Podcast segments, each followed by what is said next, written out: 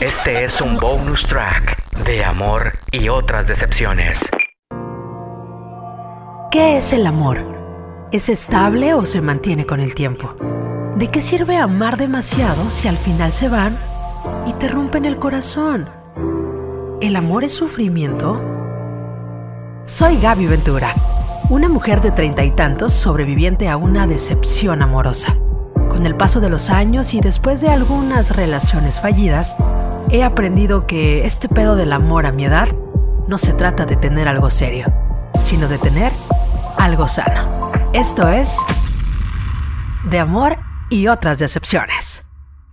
¿Qué tal? ¿Cómo estás? Bienvenido. Bienvenida. Este es un momento más en donde tu corazón y el mío conectan con el de alguien más. Estas son las historias que tú me permitiste conocer. Estas son las heridas que posiblemente en muchos corazones sigan abiertas. ¿Sabes? Hoy me siento muy contenta de poder decir que la comunidad de este podcast crece y crece y crece y crece. Gracias a los mensajes que me dejan, gracias a esas charlas eh, que tenemos, me he dado cuenta que, que en este pedo del amor no hay nada escrito, que en este pedo del amor eh, a todos nos va bien y otras tantas mal y unas cuantas de la chingada, ¿verdad?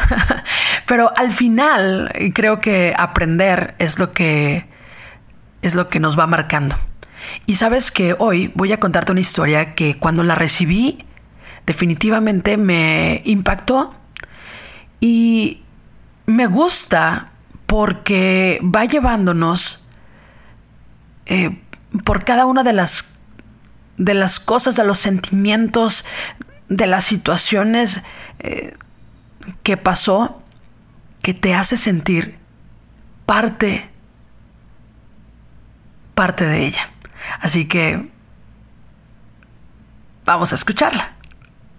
Dice, hola, tengo 29 años y hace 4 años tuve la ruptura más culera que se puedan imaginar.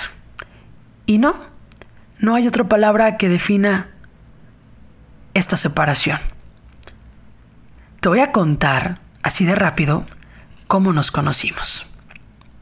Resulta ser que esa persona había terminado la carrera y yo estaba en el último cuatrimestre a punto de terminar. Y un día le vi pasar delante de mí y me gustó. ¿Por qué? No lo sé, pero físicamente me atrajo muchísimo. Una de mis amigas me dijo que ni lo pensara porque tenía pareja. En ese momento no le tomé tanta importancia y creo que fue un grave error porque de haber escuchado a mi amiga pude alejarme y evitar los siguientes cinco años y medio. Un día fue a mi salón. Claro que nadie nos había presentado antes y se detuvo en la puerta y me hizo una seña pues para que saliera. Me levanté y me preguntó algo como Oye, ¿por qué te me quedas viendo mucho? Super ñoño al momento. Mi cara roja, roja. ¡Qué vergüenza! Le contesté, no sabía que te molestaba, pero dejaré de hacerlo. Y sorprendentemente me dijo que mejor le diera mi número y que hablaríamos por mensajes. Intercambiamos correos y hablamos por Messenger y justo ahí comenzó todo. Pues resulta ser que sí, efectivamente, tenía pareja. Sí, terminaron, no sé si antes de mí o mientras estuvo conmigo. En la uni, mis amigas y yo siempre dijimos que si te quedabas con una persona por más de tres meses, ya valías madre, ya te quedabas ahí. O sea, que ya te había ganado. Y yo, la neta es que no quería algo serio. Sabía que me gustaba. También sabía un poco de su historia. Pero... No sé. Con esa persona las tardes se hicieron amenas. Yo jugaba básquetbol y ¿qué crees? Iba a verme. Terminando el entrenamiento se quedaba conmigo toda la tarde, todos los días. Y pues no sé, íbamos a su casa, a veces a la mía, mensajes todo el tiempo, llamadas todo el tiempo. Se fue metiendo y metiendo y cuando estuvieron por llegar los tres meses, intenté terminar. Digo, basada en esta absurda creencia que teníamos en la universidad mis amigas y yo. Total, lloro. Me dijo que no podía estar sin mí, que le gustaba mi compañía, y yo, pues, la verdad, tenía miedo. Nunca había durado tanto tiempo con alguien. Me asustaba la formalidad. Ay, en fin. El tiempo siguió y con ello muchos cambios en nuestras vidas. Terminé la carrera y me fui tres meses a Pensilvania. Cuando regresé, le traje muchas cosas. Estaba tan enamorada, caray. Mi vida era junto a esa persona. Y aunque hablábamos casi todos los días, le extrañaba muchísimo. Estando allá, le dije, oye, quiero que conozcas a toda esta gente. Todos saben que eres mi pareja. Y aunque yo siempre, siempre he sido súper relax y liberal, pocas cosas me enfadaban y a veces la gente dice que me valen madres y no es así. Simplemente le doy a todo la importancia, la importancia que merece. En fin, volví de Estados Unidos y trabajamos en la misma empresa, diferentes áreas, mucho tiempo. Sus papás, que eran súper católicos y tradicionalistas, finalmente, pues aceptaron nuestra relación, aunque no les gustaba mucho lo que teníamos.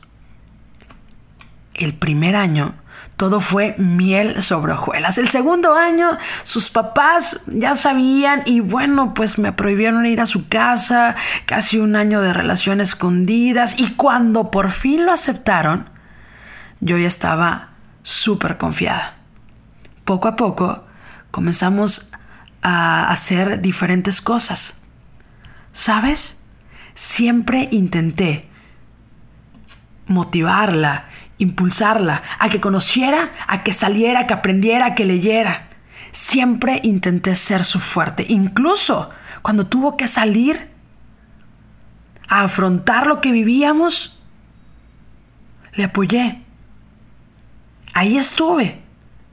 Yo sabía que tenía miedo de muchísimas cosas, pero me dolía que no lo intentara. Que para todo lo que yo le decía, siempre había un pero. Oye, vamos a tomar un curso de inglés. Eh, no sé, quiero viajar contigo a otro país. Sí, pero ahorita no tengo suficiente tiempo, me respondía. Oye, vamos a tal lado. Sí quiero, pero ¿y mis papás? Oye, vamos en avión a la playa.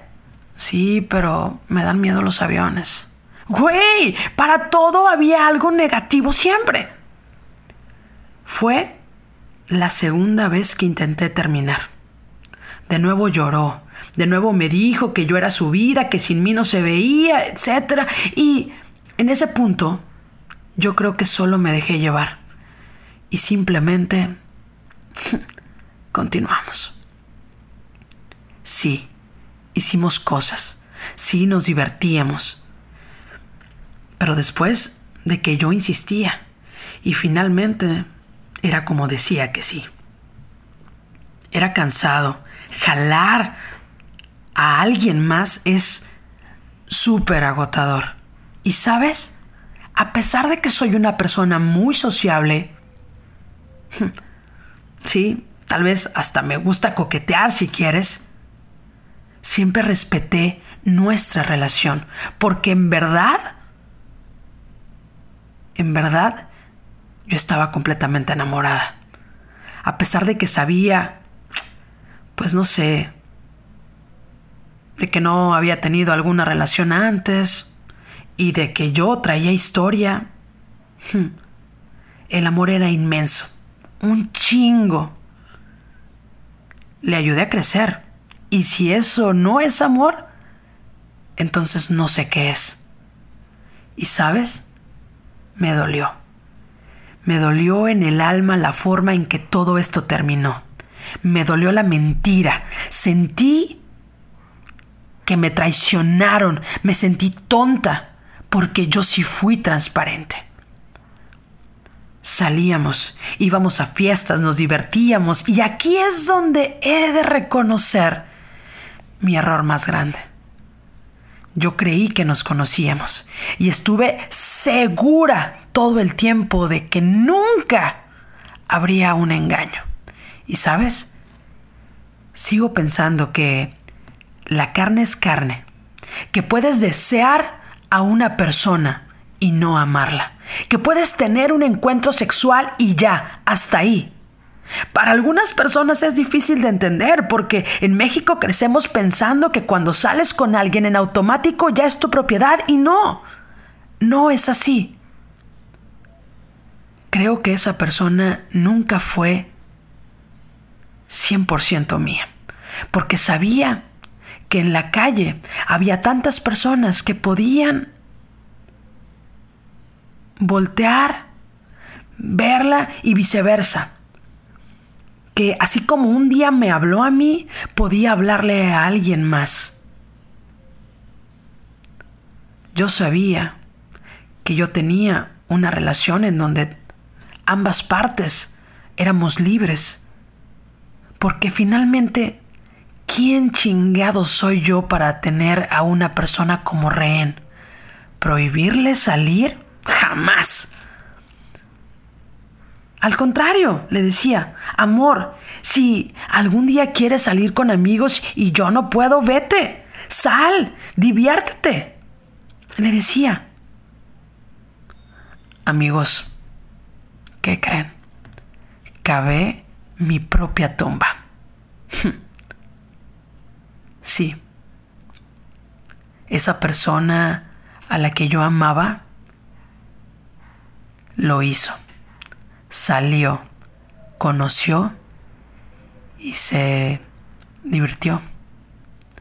Y en este punto ya estábamos más que consolidadas en una relación. Ya estábamos en la misma casa. Sabíamos nuestros horarios. Qué trillado se lee. Pero empezó a tener juntas empezó a salir con ciertas amistades, empezó, empezó a ir y a venir por su cuenta y yo, yo le creía. Un día, un día, un amigo me llamó para decirme que que se había encontrado a mi amor. me dijo, güey, ven, vamos a vernos. Y yo le contesté, amigo, estoy en mi casa. No voy a ir a jugar billar con mi hermano y una amiga. No tengo ganas de estar en antro ni nada. Y sabes, ese día, ese día, mi amor la persona a la que en la que yo confiaba plenamente llegó tarde a casa. Había tráfico. El tren se le pasó. ¿Qué sé yo? Todo eso me dijo. no sé, yo me quedaba muy preocupada cada vez, cada vez que, que hablábamos. Que cuando llegaba a casa, yo solo le decía que descansara. Que qué bueno, que estaba bien y esas cosas que se dicen. Mi amigo me llamó el lunes siguiente porque se sentía mal y quería pedirme un consejo. Al menos eso fue lo que me dijo. Quería verme y platicar. Y fui a verlo. Fui a verlo creyendo que yo le daría un consejo. Llegué al lugar. Me pidió una disculpa. No sabía, no sabía si decírmelo o no. Pero recuerdan que mi amigo me había dicho que se había encontrado a mi amor, pues ese día que le vio, resulta ser que mi amor estaba con otra persona. Al principio creyó que solo hablaban, pero después... después estaban besando les tomó fotos y me las mostró. Me reí, me reí, y, es que yo me río cuando, cuando tengo nervios. Le di, lo recuerdo, le di la última calada a mi cigarro, me despedí y me levanté. Mientras caminaba, iba llorando. Me dolió tanto ver esa foto. Mi amor sentada al frente de otra persona. Se tomaban de la mano. Mm. Me tomé mi tiempo para hacerles saber que yo ya sabía todo. Fui paciente. Me di a la tarea de analizar las cosas casi una semana. Amigos, ¿qué creen? Que yo no conocía a esa persona. Cada vez que me acercaba, bloqueaba su celular.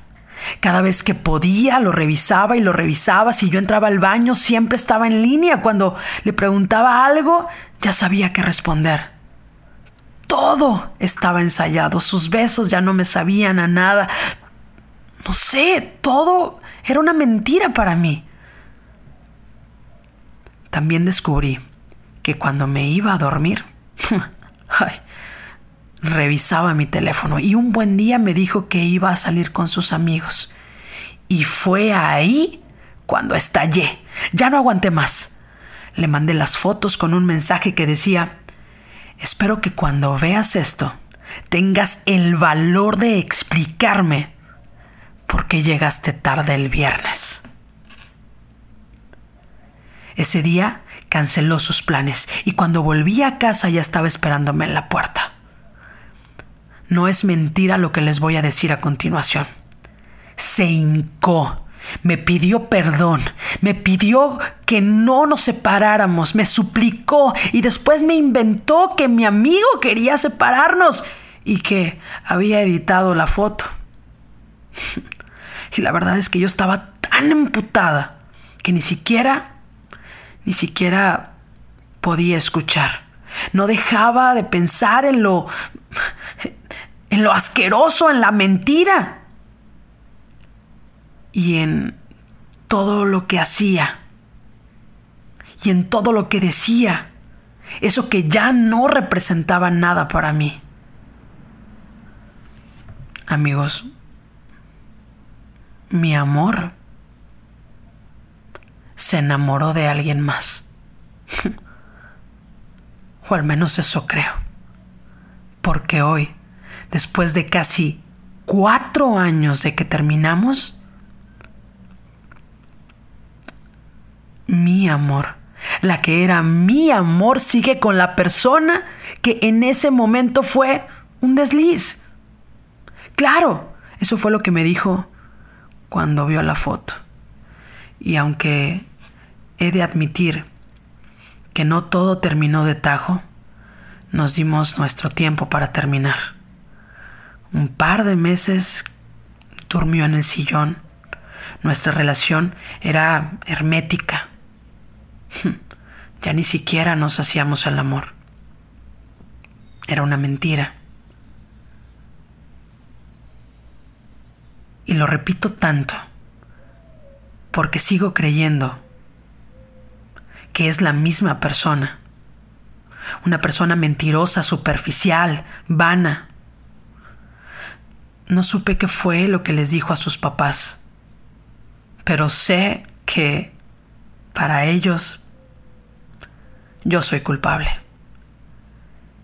Cabe señalar que cuando fueron por ella a mi casa su papá me dijo, ¿Para esto fuiste por ella? ¿Querías hacer las cosas bien para después correrla? Le contesté que estaba segura de que él tenía otra versión. Se fue después de varios meses. Hoy escribo esto casi como una tarea y porque el podcast está padre. Gracias por eso. Esa persona de quien yo me enamoré me debe dinero. Y sé que no me va a pagar porque ya pasó casi un año desde el último depósito que me hizo. Sé que se fue del país con su actual pareja y la verdad la verdad no me da gusto. A veces me pregunto si hice algo mal. A veces me pregunto cómo fue que conoció a alguien y ya se fue a otro país tan rápido. ¿Sabes cuántas veces le pedí que nos fuéramos? Chingos de veces. Pero bueno, no me puedo quejar. Después de un año de andar, por el bonito camino de la soltería, conocí a alguien. No buscaba, no esperaba. Nadie me había contado nada. Y aunque aún no termino de conocerle, sé que esa persona con la que estoy ahora puedo hablar de lo que sea Incluso tenemos la confianza de admitir si nos gusta alguien más. Y eso, amigos, es algo que de verdad no he tenido con nadie. Y no, no es una relación liberal. Simplemente nos respetamos y nos tenemos tanta confianza. Si dejo mi teléfono en la mesa y alguien me llama, no tengo pedo en que conteste. Y si me da su teléfono a guardar y alguien le escribe, puedo responder sin problema. Esta es la confianza que nos tenemos y sé que es irreemplazable. Hemos viajado, tenemos metas similares y me ayuda a crecer. Sin lugar a dudas, he hecho más en los casi cuatro años que llevo en esta relación que los casi seis duré con mi ex. Y no, no es que esté comparando. Creo que comparo la persona que soy con la que fui. Por cierto, nos casamos una semana antes de que comenzara la pandemia y gracias al COVID-19 no hemos podido ir por nuestra acta de matrimonio. Gaby, tienes razón. El amor, el amor sí existe. wow. Vaya. Qué difícil, ¿no? Qué difícil darte cuenta que que la persona con la que vas a la cama, duermes y despiertas es una persona que te ha jugado las peores trastadas. Es una persona que ha traicionado tu confianza, el amor, las palabras, los sueños, todo. Pero saben, cuando el tiempo pasa, a pesar de que de que vivamos alguna situación en la que nuestro corazón esté triste, esté apachurrado, esté destrozado, esté hecho añicos, permítele que con el tiempo se cure. No hay, no hay una receta, no hay instrucciones para curar el corazón. Solo el tiempo, el bendito tiempo, es el que te dará la razón. Y colorín colorado, la historia de hoy se ha acabado. Gracias por escuchar. Este fue un bonus track de amor y otras decepciones.